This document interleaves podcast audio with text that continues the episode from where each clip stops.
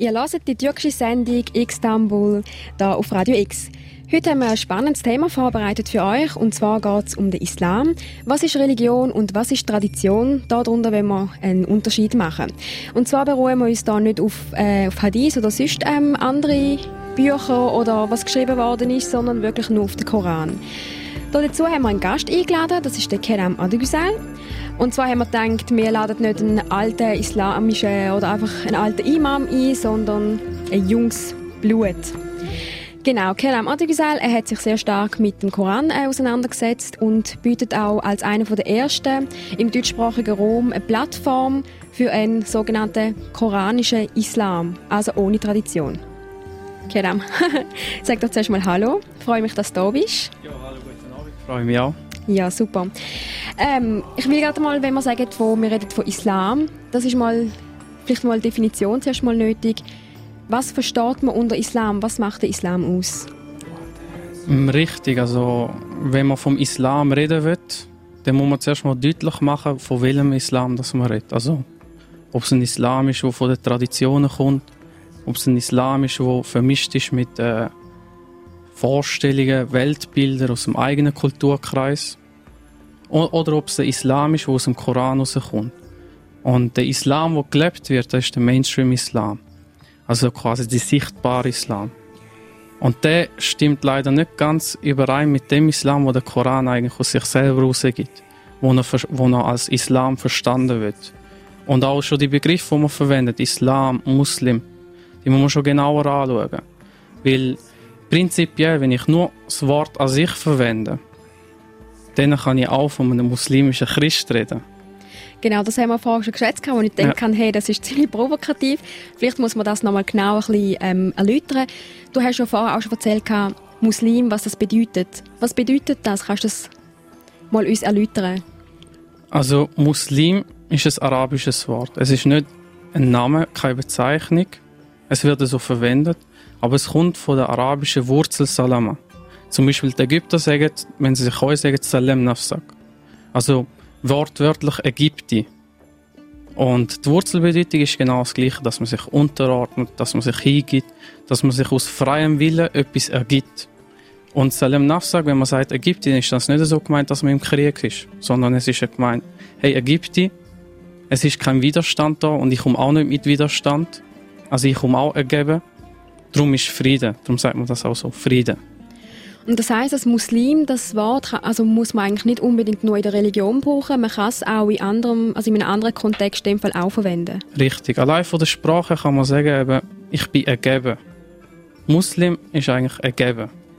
Das heißt, wenn ich mich irgendetwas ergib, sei es jetzt Satan, sei es jetzt irgendetwas anderes, es kann auch meine Arbeit sein, es können meine Kinder sein, ich tue mein Leben dem widmen. Ich tue mich dem hingehen. Und dann bin ich halt ein Muslim gegenüber dem Satan oder gegenüber meiner Arbeit oder ich gebe meinen Kindern hin. Dann bin ich ein Muslim gegenüber diesen Leuten.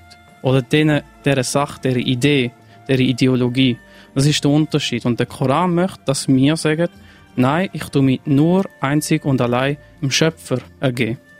Er ist meine einzige Autorität. Und äh, wenn wir jetzt von den Wurzeln sprechen, wenn ich mir jetzt noch nicht täusche, das Wort Islam kommt ja auch aus der gleichen Wurzel wie Muslim, oder täusche ich mich da jetzt? Nein, das ist richtig. Also alle, alle Wörter wie Muslim, Salam, äh, zum Beispiel sagt man Salam Aleikum, ähm, Islam, das sind alles Wörter aus der gleichen Wurzel. Und Islam übersetzt man meistens als Hingabe. Also das, was man bezeichnet, der, wo der Ergebene macht, also der, wo der Muslim macht. Das ist die Hingabe. Er gibt sich dem Schöpfer aus vollstem Herzen und freiwillig hin. Und das ist auch das Ziel. Also so möchte der Koran die Wörter Islam und Muslim verstanden haben. Super. Dann danke zuerst mal für die Aufklärung.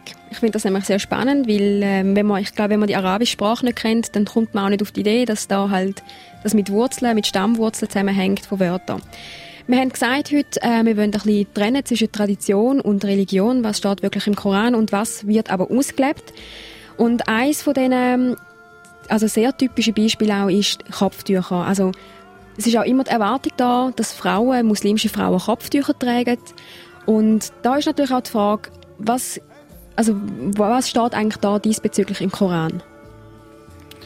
Also das ist ein allgemeines Thema, was äh, die Frauen anbelangt. Es ist ein bisschen schwierig, weil dort ist Tradition sehr tief, auch im Verständnis vom Koran drin. Also da muss man wirklich sich bewusst sein, was ist Tradition, wie ist es entstanden. Und äh, in dem Sinne im Mainstream-Islam, im gelebten, im sichtbaren Islam ist eine gewisse Grundhaltung gegenüber Frauen zu sehen. Das heißt, zum Beispiel in einer Moschee, sie haben spezielle Gebetsräume. Sie dürfen ja. zum Beispiel, wenn sie menstruieren, nicht fasten und nicht beten. Also sie dürfen nicht, es ist ihnen untersagt, obwohl das, das kommt nicht vom Koran. Das ist eine allgemeine Haltung, die äh, aus dem sunnitischen Islam herauskommt, wo gewisse Prinzipien halt angeschaut werden und äh, für sich selber begründet werden.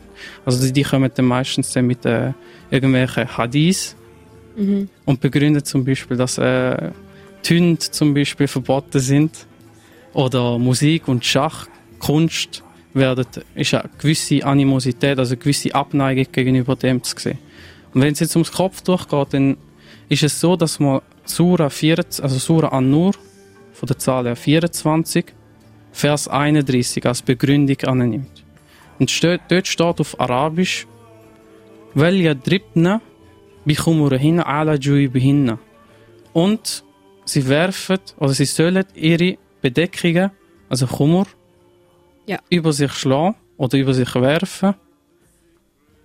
Und zwar über ihren Ausschnitt oder über ihre Brüste, Kleiderausschnitt. Und also das, der Gelehrte, zum Beispiel Anna Wawawi, der, der von 1233 bis 1277 gelebt hat, erläutert das Wort Chumur als Mehrzahl von Chimar und dass das ist, was auf dem Kopf der Frauen ist. Und äh, ähnlich der Ibn Jauzi, der sagt, Kummer ist das, was mit Frauen ihren Kopf bedeckt. Aber wenn man das Wort äh, Chimar und Kumur anschaut, dann bedeutet es nur Bedeckung, Tuch, Decke. Also ich kann damit auch das Wort bilden wie zum Beispiel Bettdecke. Also Chimar aus Sarir auf Arabisch. Oder ich kann sagen Tischtuch. Also Chimar ul Ma'ida. Also zusammengefasst, äh, nochmal kurz, wie du das sagst, das Wort, also es kommt eigentlich nur das Wort, jetzt auf Deutsch gesagt, ähm, durchfahren und es kommt eigentlich nie ein Kopf durchfahren, sozusagen. Richtig. Wenn man das genau anschaut.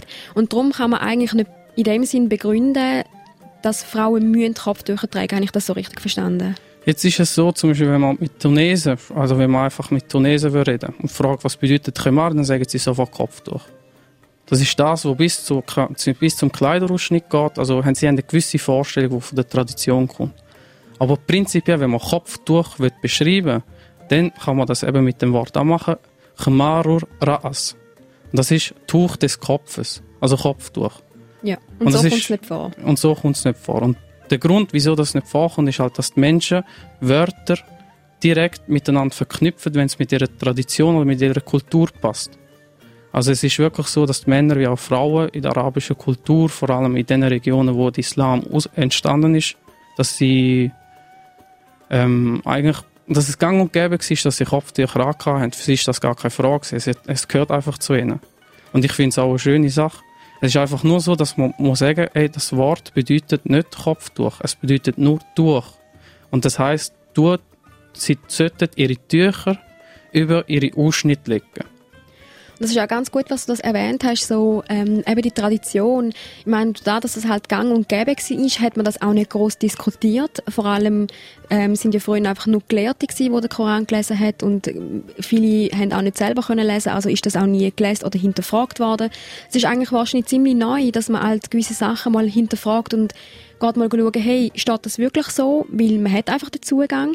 Das ist ähm, wie bei allen Religionen halt auch wie es im Christentum war, wo damals halt nicht alle haben können, ähm, weil es ja latinisch geschrieben ist, dass man da halt nicht können lesen und heutzutage ist es jetzt halt auch im Islam so, dass man erst jetzt, also sagen wir so, eher in kürzerer Zeit wirklich auch mal hinterfragen und solche Themen dann auch aufgreift, weil ich denke, noch vor 200, 300 Jahren ist das noch keine Frage gewesen, ob man das darf oder ob das durch heisst oder Kopftuch heisst und also so ganz stimmt das auch nicht. Also es hat schon früher, auch im Anfangsstadium vom Islam, würde ich jetzt mal sagen, äh, Gruppierungen gegeben, wie zum Beispiel Mu'taziliten, dass die eben recht einen rationalen Islam propagiert haben, also verkündet und vertreten haben. Sie haben einfach den Pech gehabt, also das Pech gehabt, dass sie nicht in den Moscheen ihre Ansichten haben können verkünden. Das heißt, sie haben nicht das breite Publikum gehabt wie die anderen Prediger. Also es ist nicht so ganz neu. Aber okay. dass es äh, jetzt von neuem anfängt, ist halt dadurch begründet, dass wir in einer Informationsgesellschaft sind. Man ist viel schneller mit dem, mit dem Text äh, konfrontiert, auch mit den Übersetzungen. Dann entstehen Fragen und äh, dann muss man einfach äh, den Mut haben, auch zum Imam oder zum Hodja gehen und sagen, ähm, da, wo sie sagen, ist tönt so irgendwie gut oder es ist gut äh, erklärt oder gute Wortwahl etc. Aber begründet Sie das bitte. Also genau. wo steht das im Koran? Steht es überhaupt im Koran? Oder ist das etwas, wo Kultur ist? Oder steht das zum Beispiel in der Hadith-Sammlung?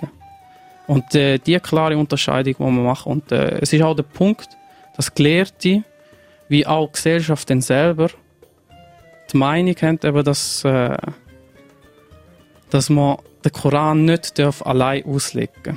Dass das eine Sünde ist. Also es wird zum Beispiel kann man in gewissen Foren, wenn man im Internet ein bisschen schaut, kann man sehen, dass wenn man versucht, den Koran allein auszulegen, wird das als Sünde gesehen. Man sollte wortwörtlich dem folgen, was der Gelehrte das und jenes gesagt hat. Gelehrte XY, Scheich äh, ABC oder sonst irgendetwas. Und das ist dann natürlich das Problem. Und der Koran sagt hingegen in Sura 34, Vers 45, dass man zusammen mit den intellektuellen Werkzeugen, also dass man kritisch ist, dass man nachfragt und dass man auch die Wissenden fragt, dass man sich in Gruppen oder auch allein mit dem Text befassen, also mit dem Koran. Der Koran wird eigentlich, dass die Leute den Text selber anschauen, dass sie es verstehen. Der Koran wird nicht, dass man es einfach blind befolgt. Er sagt die zähligen Vers, dass man nachdenken sollte. Oder dass die Einsichtigen diejenigen sind, die sich des Verstandes bedienen. Genau, und das ist eben der Unterschied zu der Tradition. Tradition ist oft so, dass das einfach weitergegeben wird, ähm, von Mund zu Mund, von Ohr zu Ohr, wie wir das vorher schon gesagt haben, das Telefonspiel zum Beispiel, dass dann auch gewisse Sachen halt ähm, nicht mehr ganze Wahrheit entsprechen oder eben einfach, dass man sich damit nicht auseinandersetzt.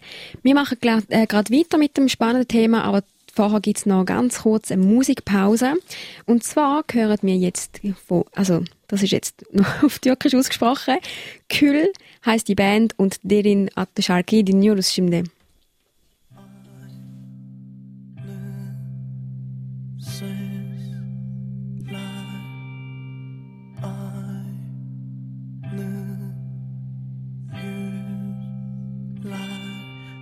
Tüm rüyalarımda Tüm rüyalarımda Bizden başka kimse yok. Yok aramızda. Tüm rüyalarımda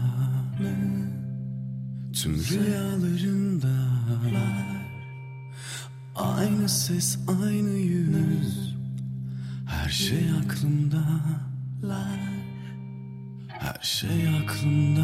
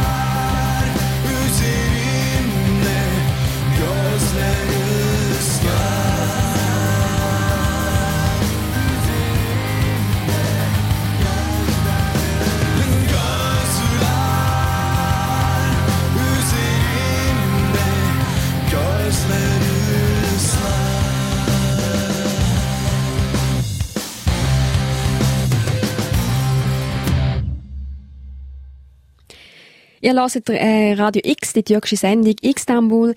Wie am Anfang schon erwähnt, haben wir heute einen Gast bei uns. Äh, er heißt Kelam Adegüsel und es geht heute darum, Islam, was ist Tradition und was ist Religion? Und wir haben gerade vorher haben wir geschwätzt eben, äh, über Kopftuch, wie das denn aussieht dort durch, wie es da im Koran steht. Und da haben wir eben gesagt, ähm, hast du gesagt, dass, ähm, dass eigentlich das Wort lediglich durch vorkommt und nicht Kopftuch und dass das eigentlich viel mit Tradition verbunden hat ist. Und jetzt etwas anderes, was oft mit dem Islam verbunden wird, ähm, leider negativ, ist, dass äh, Islam frauenfeindlich ist, ähm, oder dass eben Frauen unterdrückt werden, ähm, dass sie nicht so viele Rechte haben und Männer unterstehen sozusagen. Was kannst du uns darüber erzählen? Was steht da im Koran darüber? Also der Koran enthält sehr viele Bestimmungen, Gesetze und Regeln und wie auch Verbot, was äh, das Zusammenleben zwischen Mann und Frau in der Gesellschaft, zwischen den Verwandten äh, allgemein anbelangt. Also es ist ein sehr komplexes Thema. Man kann es nicht einfach äh, einen Vers rauspicken und dann hat man das ganze Thema schon repräsentiert. Das wird schwierig.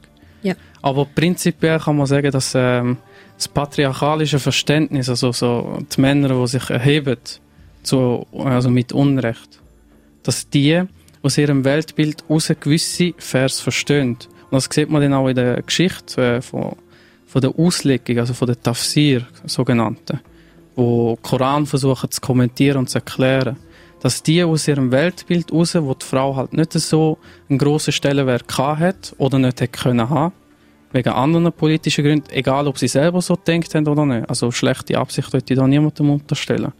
Aber man hat gesehen, dass sie gewisse Vers einfach so verstanden haben. Ein Beispiel ist äh, Surah An-Nisa, also Surah 4, Vers 34. Der wird sehr oft zitiert, um auch sagen zu können, ja, der Mann steht über der Frau er hätte Vorrecht über die Frau. Und das ist falsch, weil der Vers wird eigentlich, im ersten Satz sagt er, er hat sich um die Frau zu kümmern und zu sorgen. Und jetzt verstehen das halt diejenigen, die ja, so ein bisschen macho-gehabenmässig äh, sich über die Frau stellen und sagen, ja, ich muss um sie sorgen, das ist eine gute Sache. Also muss ich, habe ich auch mehr Recht und Pflicht. Also sie interpretieren das sofort gerade rein noch bevor, be, bevor sie sich bewusst sind, dass sie das machen. Es ist ihnen drin, weil es in ihrem Weltbild so ist. Das heißt, wenn wir auch den weiteren Verlauf vom Vers anschauen, dann geht es darum, dass Gott Frau wie auch Mann unterschiedliche Gaben gegeben hat, Vorzüge. Und das macht sich schon allein in der Biologie bemerkbar, dass eine Frau zum Beispiel das Kind gebären muss und der Mann nicht. Das ist immer ein biologischer Unterschied, den muss man einfach so akzeptieren. Das heißt, eine Frau muss sich auf die Geburt vorbereiten im Leben. Und das geschieht zum Beispiel durch Menstruation, das ist ein biologischer äh, Prozess. Das heißt, wenn man dann das ganze patriarchalische Verständnis wegnimmt, dann ergibt sich ein anderes Bild. Die Frau wird genauso respektiert wie der Mann und umgekehrt. Das heißt, sie sind sich gleichgestellt, haben aber andere Rechte und andere Pflichten.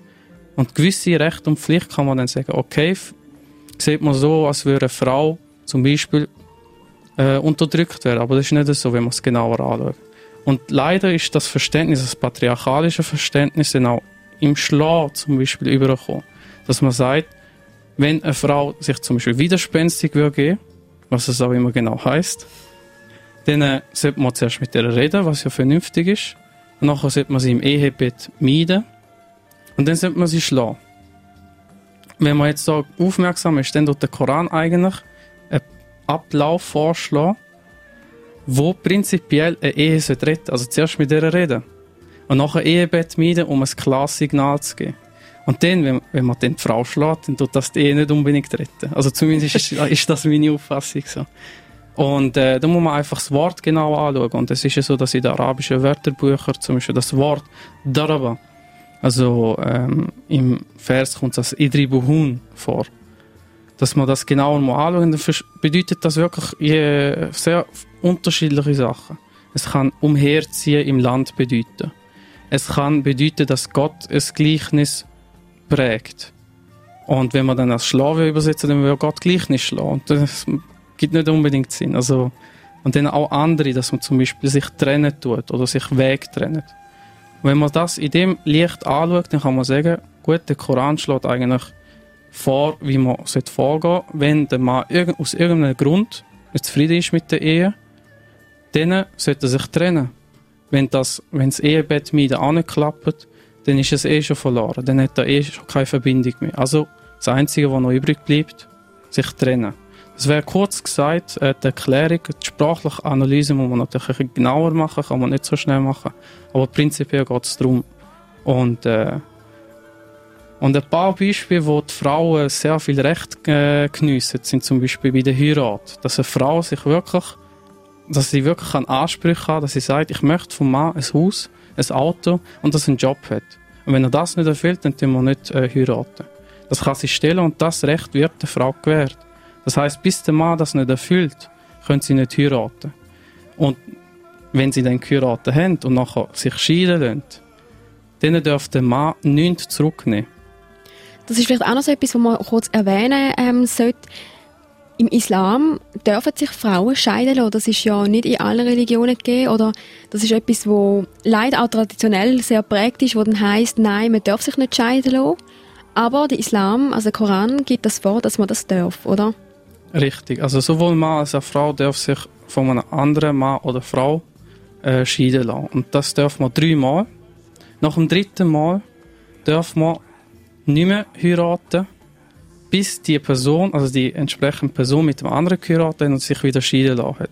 Es geht darum, dass da eigentlich, äh, wenn eine Person sich dreimal heiratet und wieder scheiden lässt, dass da eigentlich die zwei Seelen, die zwei Personen nicht zueinander passen und dass die äh, Auseinandersetzungen, die Reibungen zwischen den Personen sollten gestoppt werden und dass da nicht mit der Heirat gespielt werden.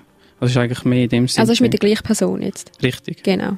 Ich glaube, ich glaub, das ist auch nicht so eine gute Idee, mit der gleichen Person dreimal zu heiraten, wie das also, scheiden lassen. Also wenn man das aktuell anschaut, ist das eigentlich schon in den Beziehungen so, dass man mega oft, man trennt sich, man kommt wieder zusammen, man trennt sich, man kommt wieder zusammen.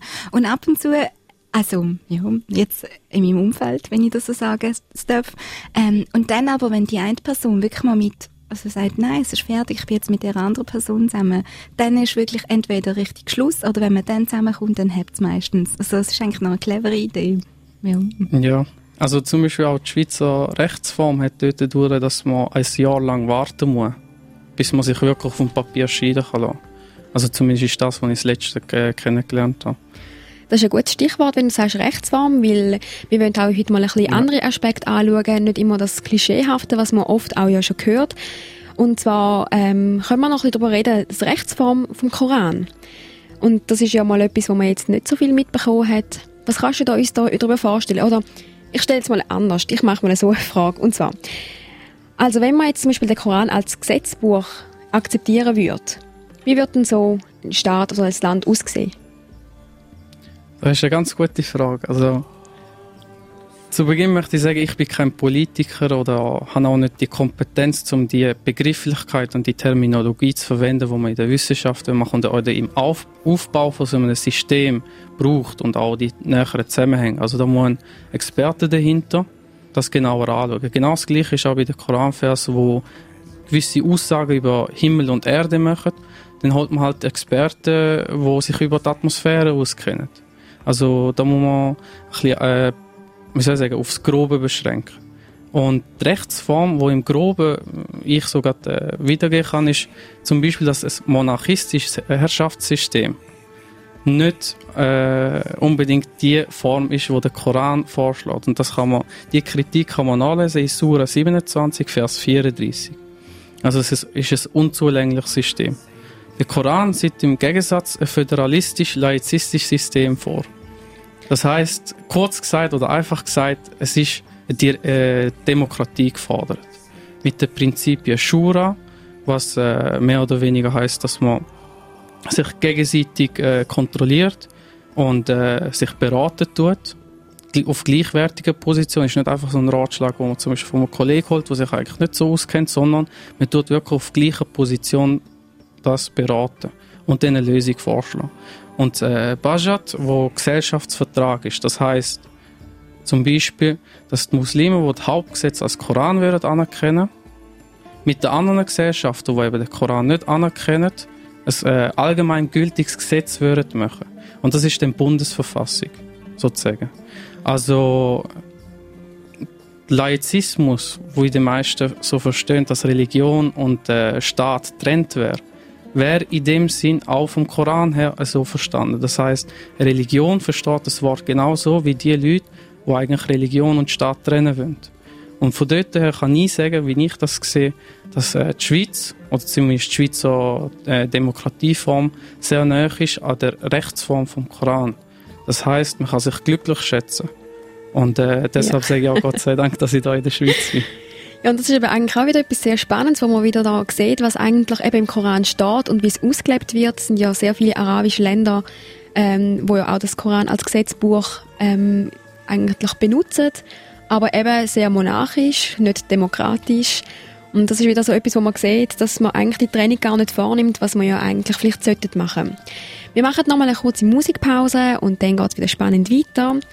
Şimdi tekrardan ufak bir ara verelim. Müzikle devam ediyoruz. E, bu aslında e, konumuza da uygun bir parça aslında bir ilahi. Ama e, demin de sö- Kerem'in söylediği gibi hani bazı e, geleneklerde şeyler oluyor. Mesela işte köpekler, evde köpek beslemek yasak. İşte e, müzik e, yasak hani ilahi olmadığı sürece. Bu hiçbir yerde Kur'an'da bu şekilde yazmıyor. Biz de o yüzden Dorian diye bir e, rock grubundan bir ilahi dinliyoruz. Gel gör beni diyor.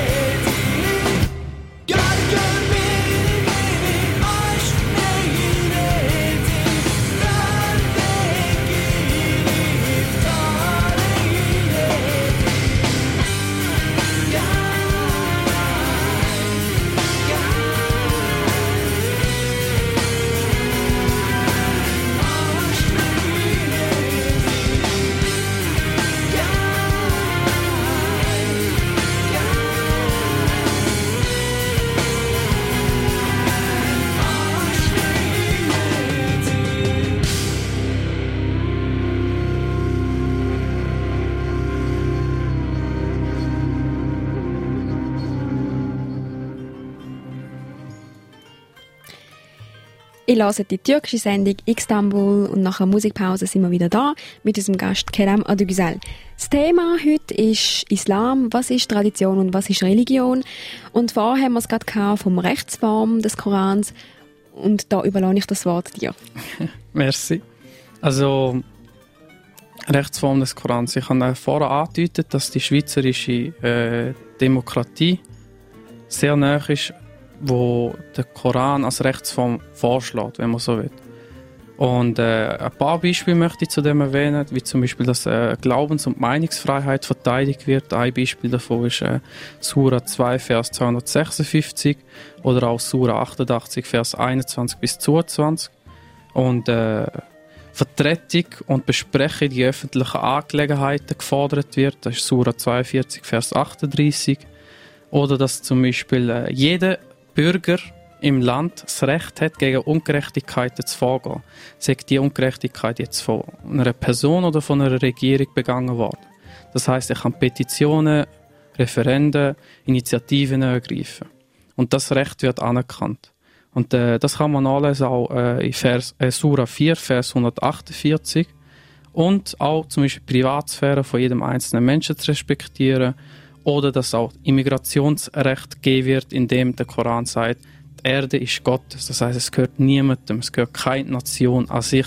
Klar hat man zu verwalten, aber prinzipiell das Recht der Immigration besteht. Das klingt ja sehr gut. Ich finde das eigentlich auch recht gut, ähm, also recht von der Immigration, wenn man das im Kontext anschaut, dass eigentlich von der, vom Islam das Bild da steht, ja, es gilt nur, nur der Islam und nur die Moslem und nur, ja, also dass man, dass eigentlich noch eine recht offene Türe hat für alles.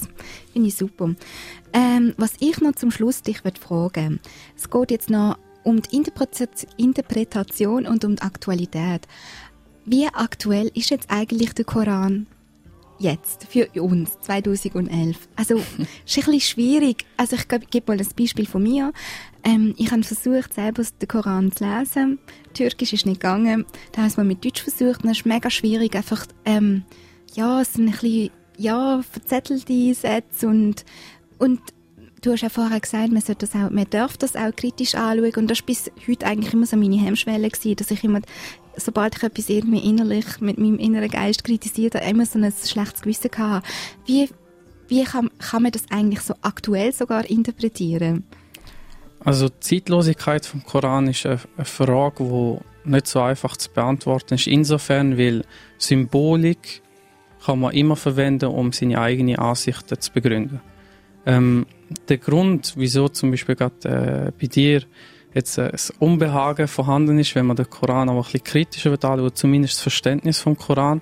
Das liegt halt auch darin begründet, dass man halt immer mundtot gemacht worden ist oder gesagt worden ist, ja, das muss ein Gelehrter machen, der 50 Jahre lang das gemacht hat.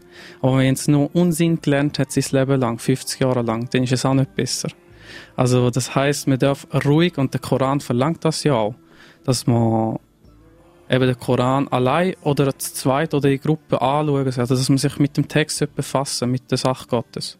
Und äh, er sagt dann schon, dass man kritisch muss sein, dass man gewisse Sachen eben halt die Wissenden sollte fragen. Weil man kann nicht einfach in jedem Lebensbereich Experte sein, das geht nicht. Aber der Koran ist nicht für eine Elite gesandt worden.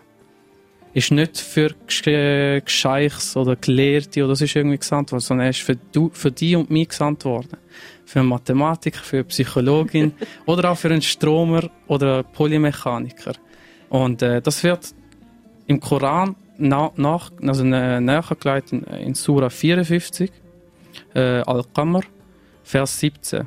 Wenn er sagt, wir haben den Koran zum Nachdenken leicht gemacht. Gibt es denkende Menschen, die daraus Lehren ziehen? Das heißt, man muss den Koran wirklich lesen. Schau, der erste Vers, der offenbart ist, sagt man, ist Ikra bis Rabbika. Also lies im Namen deines Herrn.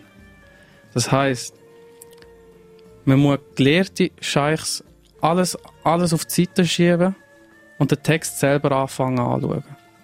Das heißt auch, dass es Leute gibt, die mit seiner eigenen Meinung nicht zufrieden sind oder die mit Meinungen von anderen nicht zufrieden sind. Das ist durchaus normal.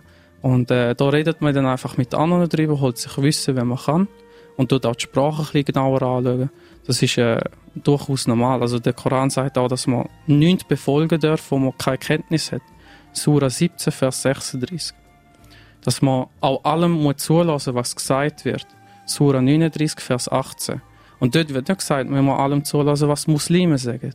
Oder was äh, Christen sagen. Oder was Ungläubige sagen, sondern man muss allem zulassen. Und das kann man abschließend äh, mit dem Koranvers sagen. Sura, äh, jetzt bin ich nicht ganz sicher, 49, äh, Vers 13 sollte das sein. Äh, dass verschiedene Kulturen und Stämme erschaffen worden sind von Gott. Und in der Unterschiedlichkeit von der Sprache ein Zeichen ist, damit wir uns äh, kennenlernen.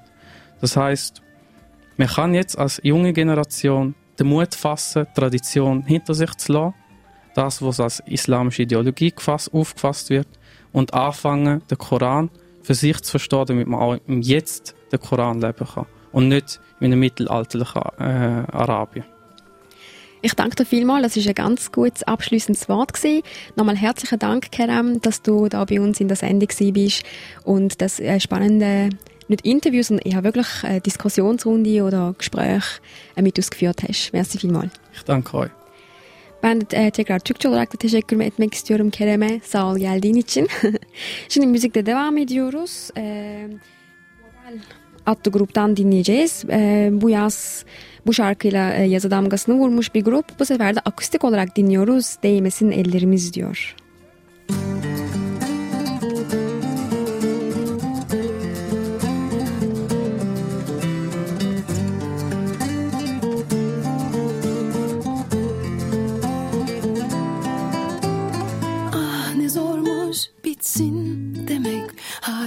Severken seni dudaklarını öpmemek bir yabancı gibi.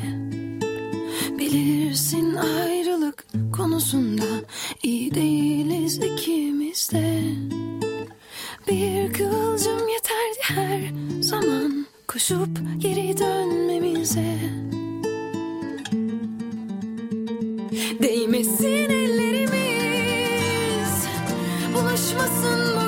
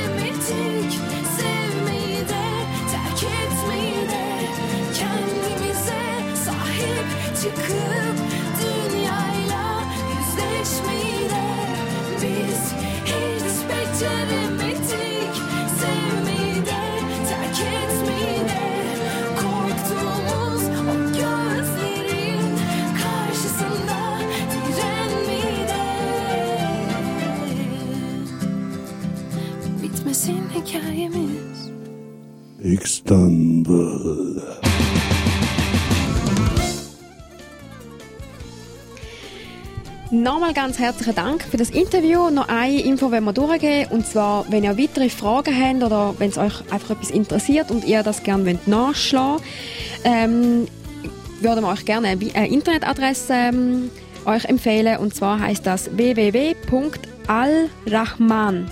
Oder? Und geschrieben ist es Al, A-L, R-A-H, M-A-N, also Rahman mit H.de. Also nochmal äh, zur Wiederholung www.alrahman.de. Das ist ein Forum, wo ihr auch könnt Fragen stellen ähm, auch andere Sachen und Artikel nachlesen. Sehr empfehlenswert. Und es ist fast wieder 9 Uhr. Wir müssen leider wieder weitergehen. Nächste Woche erwartet euch bei Istanbul ein ganz tolles, spannendes Thema. Und zwar kommt der Mustafa hier an. Wir werden mit ihm ein sehr spannendes Interview führen. Es geht ja auch ähm, gleich zu den Nationalratswahlen zu. Und ich würde sagen, schaltet wieder rein. Evet bugün de Canan dediği gibi maalesef e, programımızın sonuna geldik. Yine çok güzel eğlenceli bir e, program geçirdik. Hem eğlenceli hem de e, güzel konularla beraber. Bir dahaki hafta yine çok önemli bir konuğumuz olacak. Mustafa Atıcı bizim bizlerle olacak ve yine çok güzel bir reportajla sizlere karşınıza çıkacağız. Kulaklarınızın karşısına çıkacağız.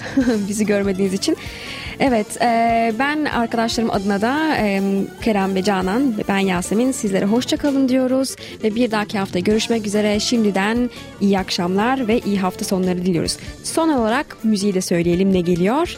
E, çok duyulmadık bir grup, rock grubu yine de Mavera e, grubun ismi ve Yara adlı parçasını çok derinden bir şekilde söylüyorlar. Herkese iyi akşamlar. Ben Yasemin.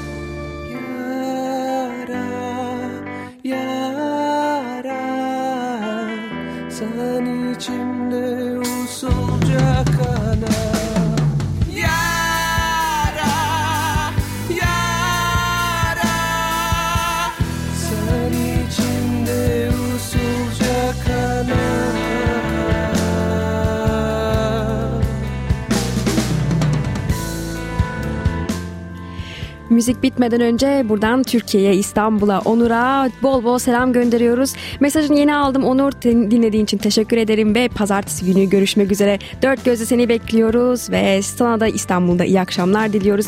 Benim için Boğaz karşısında bir çay iç ya da hepimiz için. Hadi iyi akşamlar.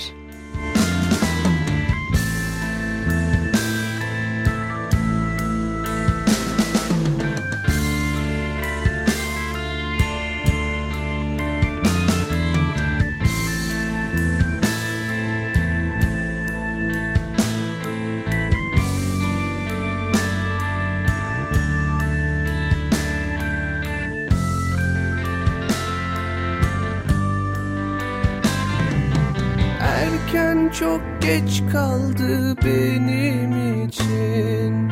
Senin aşkını ben çoktan geçtim. Ne değiştirir ne hissettiğin? Benim sadece kendimle der